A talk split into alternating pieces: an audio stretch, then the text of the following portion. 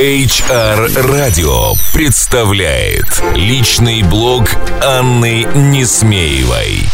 Добрый день, дорогие коллеги, HR, пиарщики и коммуникаторы. Все, кто сегодня слушает нас на волнах HR Radio.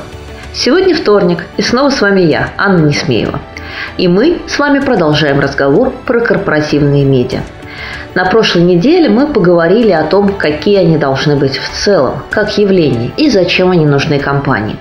Сегодня мы должны поговорить о такой важной истории, как контент.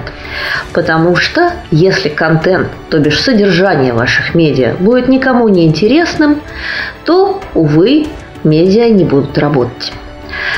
Одной из основных ошибок корпоративных журналистов является то, что их издания очень бедны по журналистской палитре жанров. А, если мы внимательно посмотрим, то мы увидим, что, как правило, в корпоративных газетах и журналах царят, просто правят два жанра – заметка и интервью. Но мы с вами, как опытные люди, понимаем, что этого решительно недостаточно – всего э, мы знаем больше ста журналистских жанров. Но, конечно, никто не требует, чтобы в вашей газете э, были они все. Но хотя бы 10 самых популярных там должны быть. Давайте попробуем на вскидку вспомнить, что нам придет в голову. А, конечно же, это те самые э, заметки и интервью. Но интервью жанр сложный.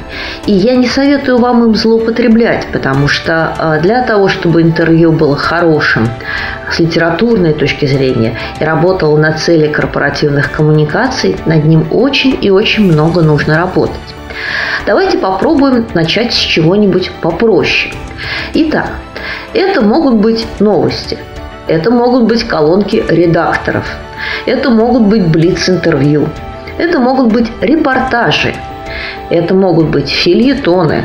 Это может быть инфографика, это может быть фоторепортаж, это может быть очерк, аналитическая статья, корреспонденция, а, цифра дня, например, а, или э, фото дня. А, комикс, который вы тоже можете э, вставлять и публиковать в вашем издании. Как видите, э, мы достаточно легко набросали с вами не меньше 10 активных жанров, которые вы можете использовать, чтобы украсить и разнообразить палитру вашего издания.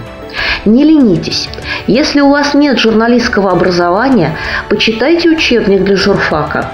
В конце концов, посетите э, наш курс «Редактор корпоративного СМИ», который скоро стартует в школе внутреннего коммуникатора. Потому что если ваши тексты унылы и однообразны, конечно, читать их никто не будет. Ну что же, сегодняшний мой блог подошел к концу, а на следующей неделе мы с вами поговорим о том, как сделать э, заголовки зажигательными, а ваши тексты неотразимыми. Прощаюсь с вами. Это была я, Анна Несмеева. Услышимся через неделю.